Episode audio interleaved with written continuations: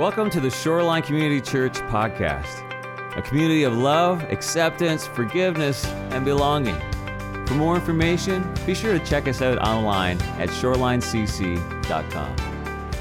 Today, I'm, uh, I'm excited as we continue in this Immerse series, and I hope, I hope you found an Immerse group, and I hope that you're, you're taking advantage of the readings. And if you haven't done it yet, it's not too late to read the Bible, to go through. We have uh, handouts there on the Church Center app that I talked about. There's ways that you can engage with that. But be sure to be reading. And let me say this sometimes people, they feel a little overwhelmed by the Old Testament because there's a lot in there. What I love about the Bible is that uh, there are no secrets in God's kingdom. As a matter of fact, there are no secrets, everything comes out. But let me encourage you, as it relates to the Old Testament, to dig deep and to dive in.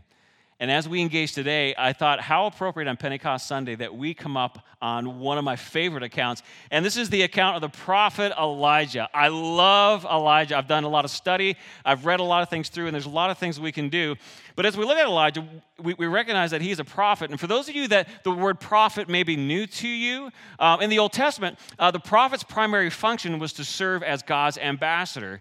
The prophets were seen as these were people who spoke for God. They spoke for God, they communicated God's word to his people. And true prophets, they never spoke on their own authority, and they, they weren't about sharing pers- personal opinions because there was a weight, there was a calling, there was anointing on their life to speak for God. But rather, they delivered the message that God had himself. So if you saw a prophet coming, you were hoping, please let this be good news. please let this be an encouragement. Let this be a word that, that's coming in.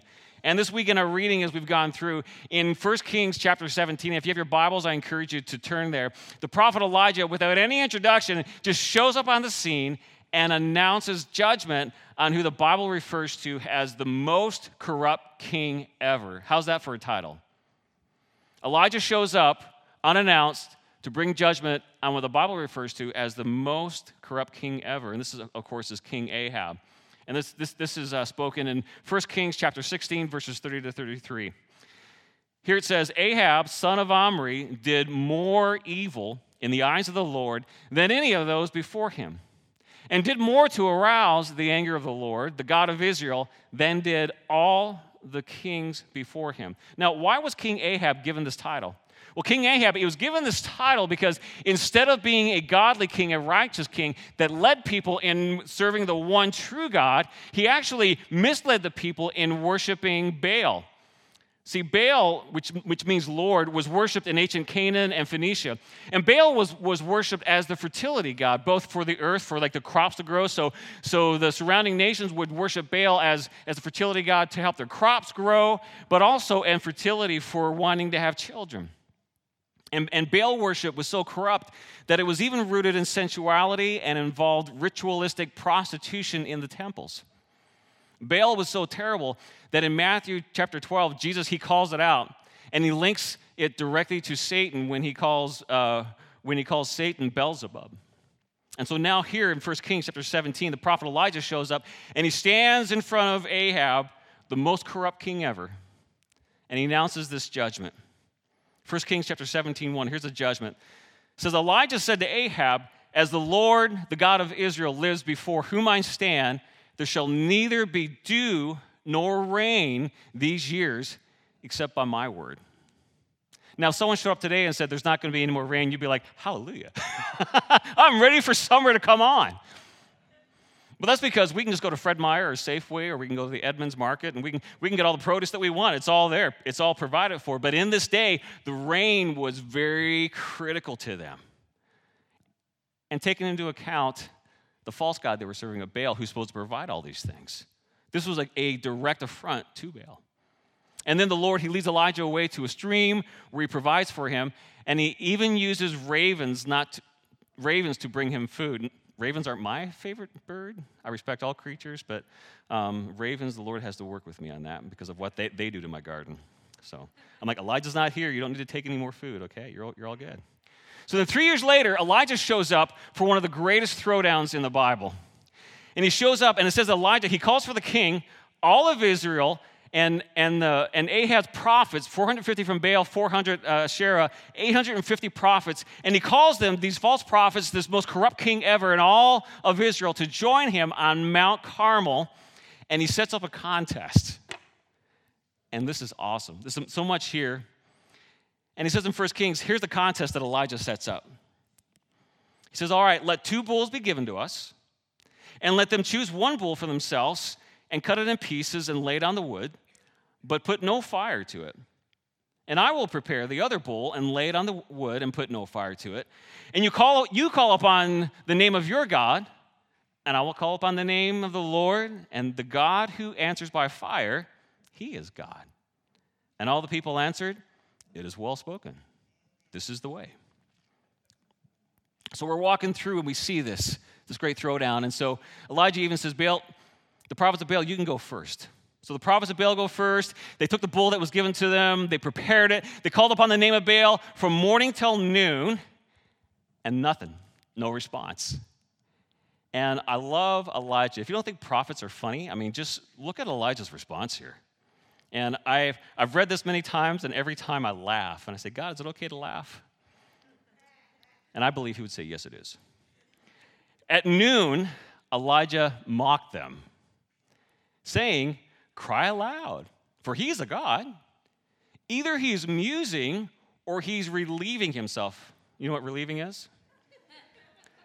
or maybe your God's on a journey, or maybe your God's asleep and he must be awakened. Do you hear this mocking? Hey, maybe your God's going to the bathroom. Maybe your God's, he's just on a journey. Speak louder, speak louder. Where's your God? You've been going till noon. The prophets of Baal step it up. They do not give in to the mocking, they step it up. And it says in verse 28 that they cried even louder. They cry aloud and they start cutting themselves, which is part of their custom.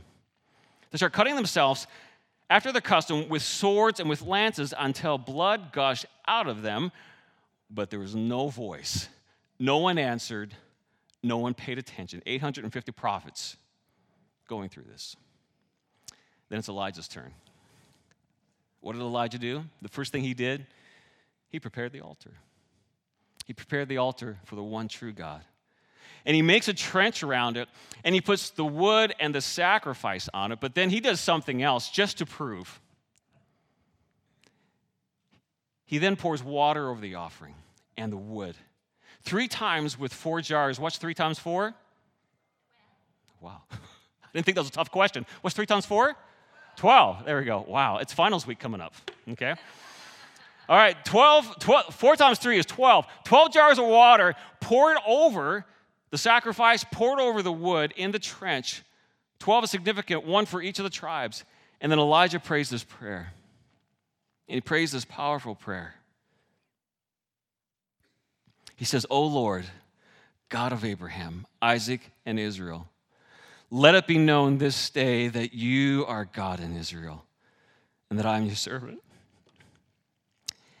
this prayer, it moves me so much. It's, it's difficult for me to even get through it because I hear the sincerity and I think about how Elijah shows up on the scene. He's confronting the most evil king ever, and that his heart is for the people of Israel, seeing what they're going through. He says, Let it be known this day that you are God. Do you know how many times I've prayed that in communities and situations I've walked through? God, let it be known that you are God and let it be known that I am your servant, and that I have done all these things at your word. He's saying, Let it be known that I've done this in obedience to you. And he says, Answer me, O Lord. Answer me. Why? That this people may know that you, O Lord, you are God, and that you have turned their hearts back. You've turned their hearts back. That's a prayer that we pray every week here.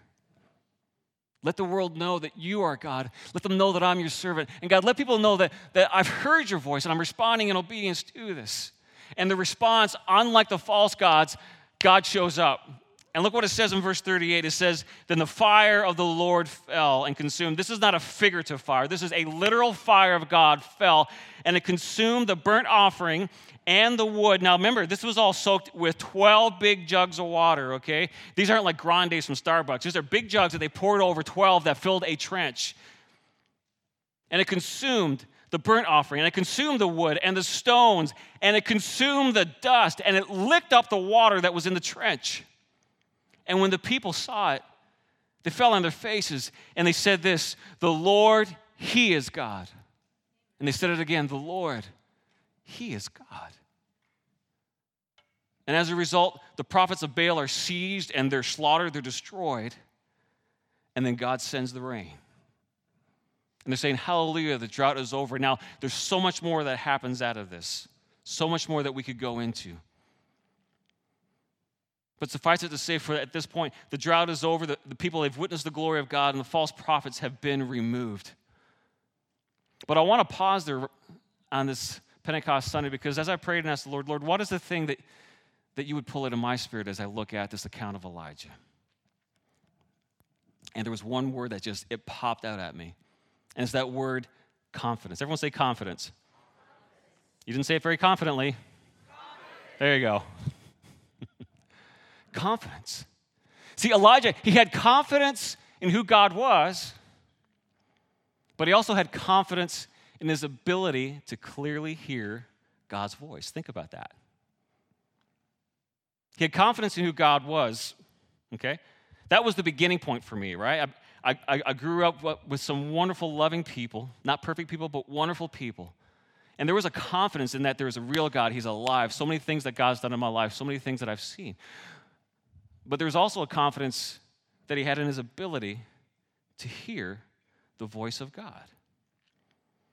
See, as we look at this word confidence, I think it's important to recognize that when Elijah was responding, he was responding to God. And it's very easy for us to say, well, he was a prophet. There's all these things happening. Of course, he responded in a confidence. But when you further and you read further into this account, you see that Elijah, he had what Celebrate Recovery would call a lot of hurts, habits, and hangups in his life. How many of you, you got hurts, habits, and hangups going on in your life? right? We all do. We all have that. See, when we read on, when we read further, we see that Elijah, he often felt that he was alone. And in 1 Kings 19, he even confessed to God that I'm the only one who's still serving God. It wasn't true, and God addressed that in his life, but have you ever felt like you were the only one serving the Lord? That in the situation you're in, like, God, I'm the only one who cares. No one else cares.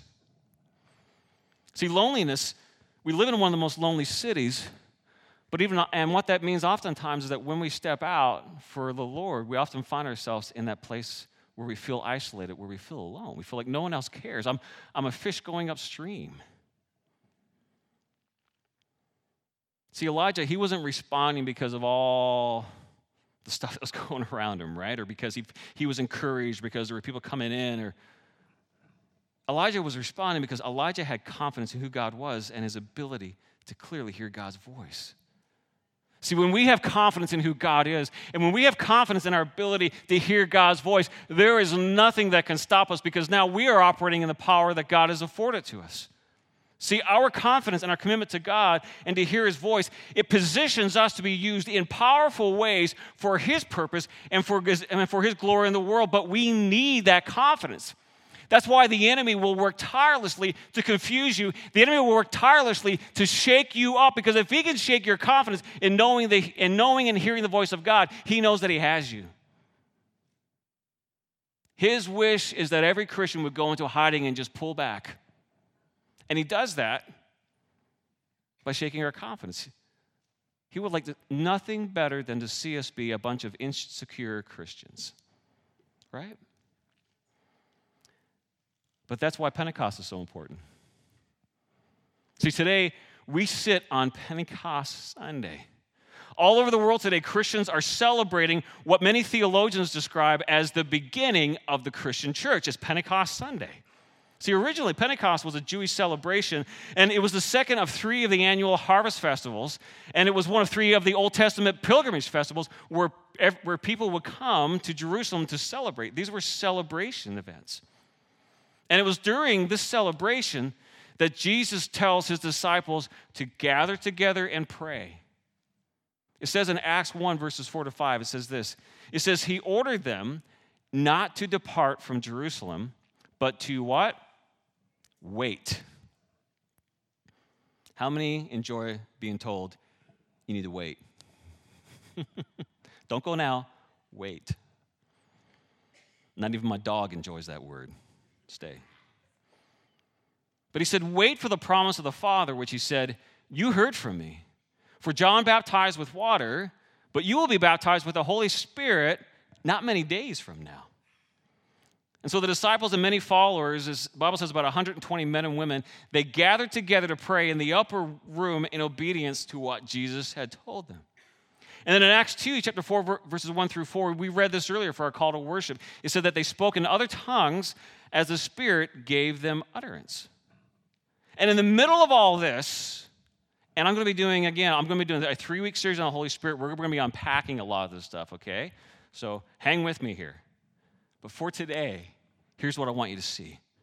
In the middle of this, in a city filled with people from all over, right? They're all coming in together for this big celebration. A very unlikely candidate stands up. He's not unlikely to us because we know a lot about him. But in that moment, a very unlikely candidate stands up and delivers one of the most powerful sermons. Over 3,000 people give their life to Christ. How many of you, you've gotten up and preached a sermon and over 3,000 people gave their life to Christ? One person gives their life, and I'm like, thank you, God. And all of heaven celebrates over one person. On this day, unlikely candidate stands up. Over 3,000 people surrender their lives, they're baptized, and they follow Jesus. Who am I talking about? Peter. I'm talking about Peter. Now, we love Peter because we know the end of the story. We know how it turns out. But when we look at Peter, do you remember? He was the one who tried to stop Jesus from giving his life. When they came to take him, what did Peter do? I'll, I'll protect you, Jesus. And he pulls a sword and he cuts off the ear of a soldier. Does Jesus need our protection? Does Jesus need our protection? No. So he tells Peter, put away your sword. He heals, he heals it, and he says, What are you doing? What are you doing? And then later, we see Peter now denying Jesus three times. Jesus even warned him about it. And this little servant girl comes up, and he doesn't even have enough confidence to stand up to a little servant girl. Denies him three times. So, what brought the change from somebody who was running in fear, hiding, trying to do things his own way, to standing up in the middle of everybody to boldly proclaim? What brought this great change? What moved him from fear and retreat to this boldness, to this confidence? Even later, giving his life up for Christ. It's the power of the Holy Spirit. The power of the Holy Spirit so radically changed Peter that he moved from fear, from trying to do things his own way, which you know that's a fear response, right? That if you often see somebody trying to control things, that's often the most scared person in the room. comes up in marital counseling all the time. right? It's a fear response that you're like, I'll just take this into my own hands. It's the power of the Holy Spirit. See, after the resurrection of Jesus, Jesus, he spent 40 days regathering his disciples and appearing to so many people, proving his power in the resurrection from the dead. But before returning to heaven, Jesus tells his disciples, again, he says, Don't depart from Jerusalem, but wait for the promise of the Father which he said, You heard from me, for John baptized with water, but you will be baptized with the Holy Spirit not many days from now. And then he says, You will receive power when the Holy Spirit has come upon you, and you will be my witnesses. Everyone say witness. Witness in Jerusalem and in all Judea and Samaria and to the ends of the earth. And in this opening part, I'm going to move through it very, very quickly. But Luke identifies several things here in Acts 1 that Jesus does to prepare his disciples for the greatest mission in the history of the world. And it's the mission that is still in play today, and it's the mission that God is inviting you to. So I invite you to lean in. Don't miss what the Lord would say to us on this Pentecost Sunday. See, the first thing that Jesus provides in this is proof that Jesus is alive. Proof that Jesus is alive. The passage begins with Luke. He's pointing this out. You may ask, well, why, why is this significant? See, we forget that Jesus has the power to bring things back to life. We tend to operate from a, a perspective of survival. Some of the biggest shows on Discovery Network are survival shows. We love watching them. We watch them on YouTube, we watch them everywhere. But often, this is the way that we operate. We operate from a survival mentality where we're afraid that things are going to die, or we're afraid that our dreams are going to die, that opportunities are going to die, or relationships or provision is going to die around us. And sadly, we're so filled with fear that we will often do anything just to keep these things going, just like we'll just hold on to them. But sometimes there are things that need to be let go of so that new life can be brought to them. Amen? There's so many times that the Lord's saying, just let go of it. You know, for me, you've heard me share my testimony of, of me being called to leave Seattle. You know, I have hockey tears. I had a whole arena of hockey tears the first time that I left Seattle and I went over the pass. So much the person driving the truck, he's like, Pastor Dwayne, we can turn the truck around right now. But I knew the Lord was leading me. But it was hard for me to say goodbye to Seattle. Eight years later, the Lord brought me back, and I'm so glad. And that's a whole story. The Lord has moved, has called us, my wife and I, to let go of the dream of having children. We, we struggled with infertility for eight years. Eight years filled with a lot of bad advice and a lot of people trying to tell me how to have kids. And they would often do it just before I get ready to lead worship. It's weird. But if you're weird, you're welcome here today. We all have our own weirdness, amen? I've had to let go of friendships. I've had to let go of ministry opportunities, things I felt, God, you're calling me to, and now you're calling me to do something different. What's happening? See, sometimes we're so afraid that something will die that we will work overtime and sacrifice everything to keep it alive because we think once it's dead, it's gone. Once he's called us to leave a place, it's gone forever. Jesus was reminding them that just because something is dead, it doesn't mean it's over. He's saying, I have power over life and power over death. You think it's dead? It's not dead. What did he say about Lazarus? He's just asleep. Lazarus was, the Bible said he was his dear friend. This was somebody that Jesus cared about. And when the word came, when they reached out, you know, Lazarus is sick, he's dying, but we know Jesus. They called on Jesus, expecting that he would drop everything and run and come in and save the day. Jesus he didn't drop everything, he didn't run. He wasn't in a hurry. He kept doing it, and he loved him. But he knew that this was an opportunity to reveal to everyone who Jesus was. And it was an opportunity for the disciples and for the family to learn that we do not fear anything, even death. Because with God, death is not the end. Death is not the end. So Jesus, he proves he's alive. He proves that he has power over death. But next, Jesus brings mission focus. Jesus brings mission focus because this is, this, this is a key area where the enemy tries to distract us. Because even in that moment, they asked him, they said, Lord, will you at this time restore the kingdom of Israel? Is this all about just restoring our nation today? Is this all about this? See, the disciples, they were still focused on their kingdom, on their nation, and it's a noble focus. It's one that God had established is one that God had brought together to reveal his plan, to reveal his purpose. But God's plan was not limited just to Israel. See, the purpose was greater than this, it was to reveal God to the entire world. And I think that our biggest challenge is that when we dream small, we tend to only focus on our little world. And as long as our little world is okay, then everything's fine. God is on the move. But there's times that God will strip things down in order to build things up. That's the work God's doing in my life right now. I was praying this morning, and I have prayer partners. I'm like, I feel like God's stripping me down in order to rebuild in a lot of areas of my life. Is it painful? Yes. Does it stink? Yes. I don't like it. As my son Riley, who's getting married this month, used to say when he was two, no like it, no. I pray that a lot. But we lean in because God is out to expand us beyond what we can do and to see what He would do in and through our lives. See, God's plan is clear. God's plan is that the entire world would come to know Him. The entire world. That means the people you work with, that means the people in your family, that means the people in the city, that means your enemies. It means your enemies. It means people that you disagree with. Is there anybody in your life that disagrees with you? If there's not, I've got some good advice later.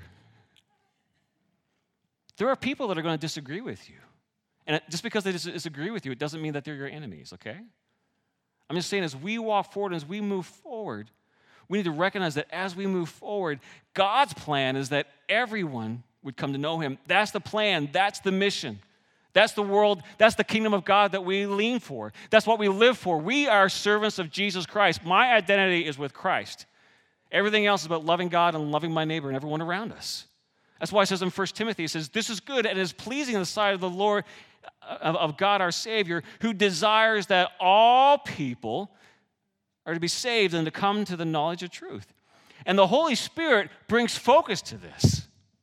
Because when we are off track, the Holy Spirit is going to start convicting us. Not condemning, Satan condemns, the Holy Spirit convicts to bring us back on track. See, we often fall in the trap of we judge our own success by what is not going right in the world, by what's not going right, right? If things aren't going right around us, we're like, God, I'm failing.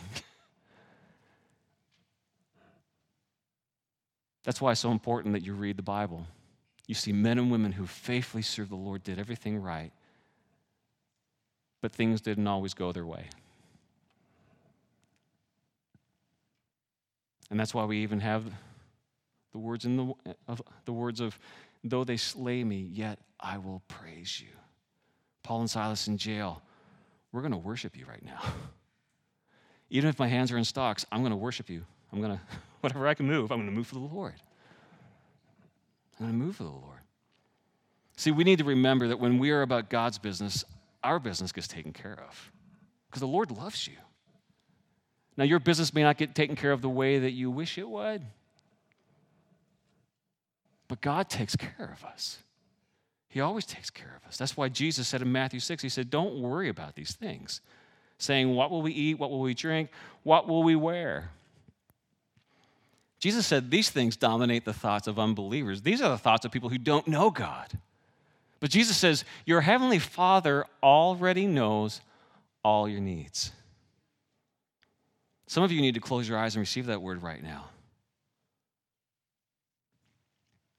The Lord would say to you in this moment the Lord sees you, and He knows everything that you need. Everything you need, God sees you today, and He knows.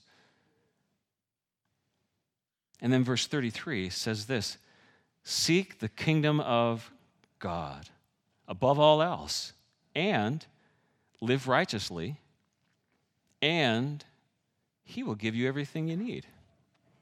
See, maybe for you, you're not worried about enough food to eat. I'm actually dieting, I'm eating too much food. right? So, food is like, I actually need to have boundaries in my life to protect that area. But what are the things that you're relying on today? What are the things that you're leaning into? What are the things that you're asking God, God, where is it? What are the things that you're worried about? I want you to know that the Lord sees you, and then we have this promise that whatever you need, God will provide. See, if I have sought God, if I've surrendered my life to Him, meaning, meaning that I'm actively following Christ, that's that living righteously, Lord, it's yours, everything is yours. If God doesn't provide it, I don't need it. That's the conclusion I've come to. If I've surrendered, I've prayed, I've sought the Lord, and it's all there. If God doesn't provide it in my life for today, then I don't need it today. Lord, you're my provider. Easy to say, tough to live. See, proximity to God and His plan, that's where the power comes from in every area of life. It's that proximity, that closeness to God. See, when I walk in the presence of God, when I walk in the power of God, do you know who benefits from that? Everybody around me. When you walk in the presence of God, when you walk in the power of God, when you surrender your life and you're saying, God, if, if you haven't provided it, I don't need it. I'm trusting you. Everybody around you benefits from that. That's why I love some of the dear old saints that they get to this point in their life. And i've shared it before during covid i call up and go man how, how you doing? Is everything okay? I know that you're you, you can't leave the house. You need food everything? And i'm like worried about them. They're like pastor man i'm fine. I'm fine. You, how are you? How can i pray for you? I call to pray for them. They turn it into a prayer meeting of, of praying for me. Why? Because they're like oh we've been through stuff before. We follow god all of our lives. God's going to take care of us and if he takes me home i'm with jesus I'm quoting words to you. This is not made up stuff here. My mom and dad said that. They're like, yeah, no, we're, we're fine. How are you? Are you okay? Kids okay? Everything all right? You, you sound worried to me. What's going on? I'm like, I'm calling to cheer you up. And they would cheer me up. Their walk with God, their presence in the Lord, their trust in the Lord washes over to me. So, what does Jesus do? He proves he's alive. He refocuses them on mission. And then Jesus taught them the power in waiting when Jesus said, Wait for the promise. Everyone say, Wait. You got to say that because I know you, you, you, you, say wait to other people, but you're like, I, I re- reject that word for myself. How many are like, I, I will confess to rejecting it in my life? See, God, He always prepares us before He sends us. See, Philippians 4 says, My God will supply all of your need according to His riches in glory. And God owns everything, He is rich. And everything that we need, He supplies. And this is something that popped out to me as I was praying with several people over the last couple of weeks. Here, here's what that means. When God says He supplies all of our needs according to His riches and glory, what that means is the greater the need in your life, the greater the supply that's going to come into your life. Think about that. The more that you need, now, not want, I'm not, to, I'm not saying that means I need an Xbox. I've never prayed that, by the way.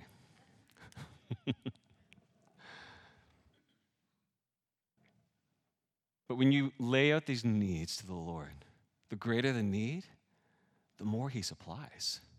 Now, this is not a prosperity message because that provision has come in a lot of ways, and there's times that God has provided me for me in ways that were humbling.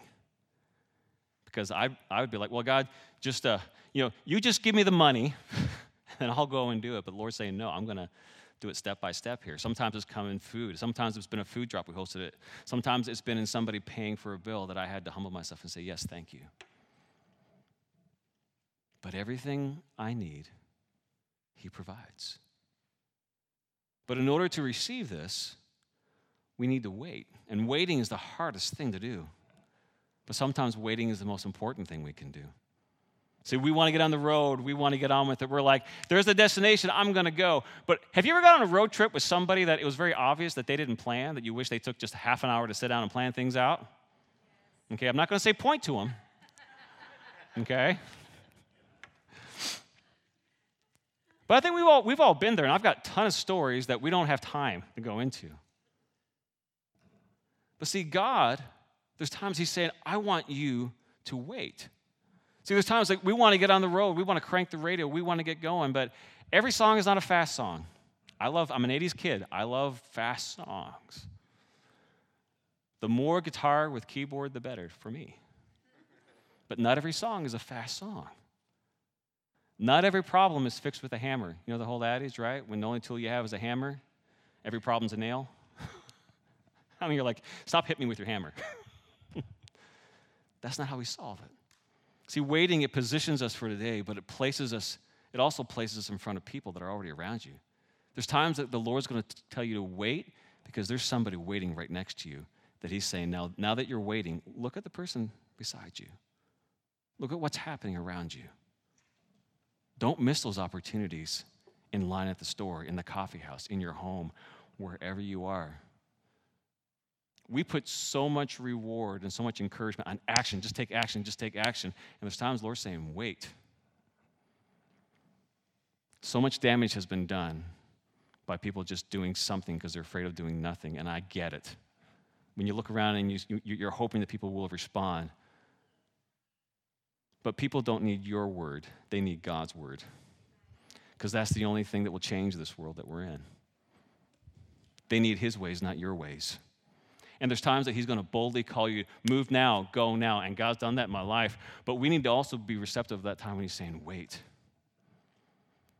And not just waiting bored, but waiting on the Lord to renew our strength, to hear His voice, to be positioned for today. But the last thing as we wrap this up today, we need to recognize that God's power in our life is connected to God's plan in our life.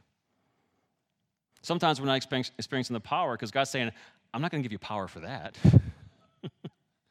I'm not going to empower you to hurt that person. I'm not going to empower you just to go out and act on your own will. See, Pentecost was about empowering us to be God's witness. And there's a big difference in informing somebody and witnessing to somebody. We lean a lot into informing. I'm on social media. We can put a lot of information on social media and a lot of stuff's out there. God's calling us to be a witness. See, a witness is very different. Informing is very detached and it's very impersonal. I can inform you about stuff that I may not even care about, right? I can be like Cliff Clave. You, anybody know what Cliff Clavin is? From, right? Has the appearance of knowing a lot of stuff. Did anybody listen to Cliff Clavin? That's an old sitcom you can Google and get some information on later. No one listened to him. Always had an answer. It was always there. He was, he was just trying to inform. I can inform of stuff that I, that I care very little about, may not even believe, not very attached to. But a witnessing, this is personal. See, when witnessing, this is a legal word. It's, it's one that is often used to refer to somebody who saw something firsthand, who experienced it firsthand. In fact, in a courtroom of law, a good lawyer if they sense there's something false there, they will work to discredit the witness that they didn't see it, they weren't there, or there's a lie in their testimony, and then the entire testimony is thrown out. But reciprocally, when someone is standing and going, I know whom I have believed.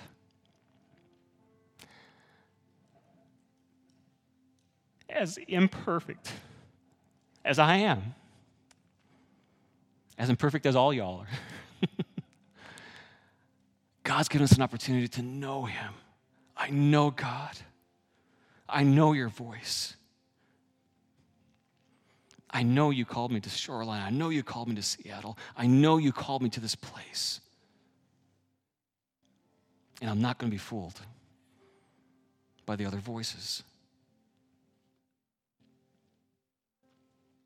Have you ever experienced the difference when someone stood in front of you and you knew they weren't just informing you, but they were testifying? They were a witness to what God was doing in their life. Totally different. They can get information from Google. You're the only witness that they have. Don't be an informant, be a witness. Live it, try it, test it. Walk through the pain, trusting the Lord. Wait on the Lord and renew your strength. That's why we say, and we've worked very hard on these words, that we're about becoming and making disciples of Jesus. We're not saying we're going to be, you know, we're not saying that we are perfect disciples now making Jesus. We're saying, no, they're, they're hand in hand. As I'm walking with the Lord, come join me. Let's figure this out together. Let's walk together. Let's be in this together. Let's discover this together. Let's grow together. See, this is where we experience the power of Jesus in our life. And Jesus said this as he was getting ready to ascend to heaven. He looked at them all and he told them to go and to wait. And he said, Look, I want you to wait. Don't leave, don't miss it. Don't miss it. He said, because as you wait, you will receive power when the Holy Spirit comes upon you. And then he says, You will be my what? Witnesses. You're not informing. You're going to live it, and you're going to tell it, and you're going to experience it. And he says, You're going to do it in Jerusalem, right here. You're going to do it in Judea a little bit further. You're going to do it in Samaria. And you're going to go to the end of the earth.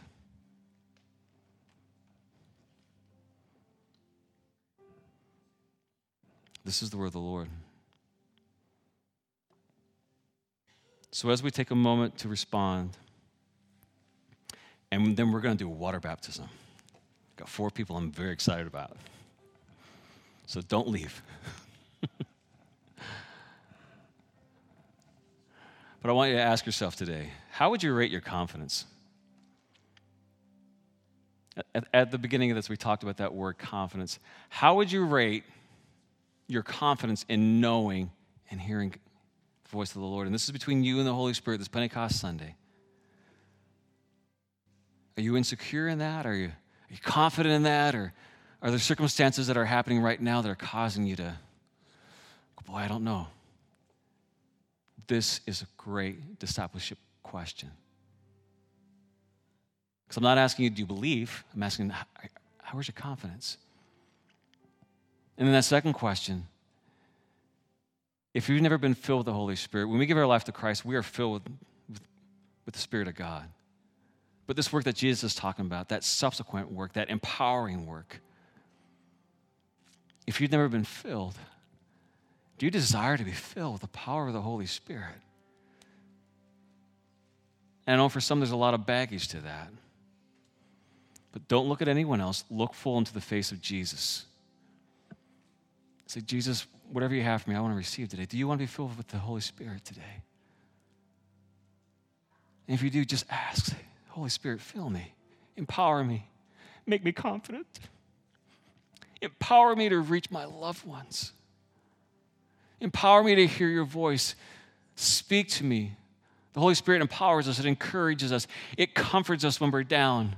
It enables us to do abundantly more than we could ever ask or imagine. It seals us, it reminds us whose we are, it empowers us for mission.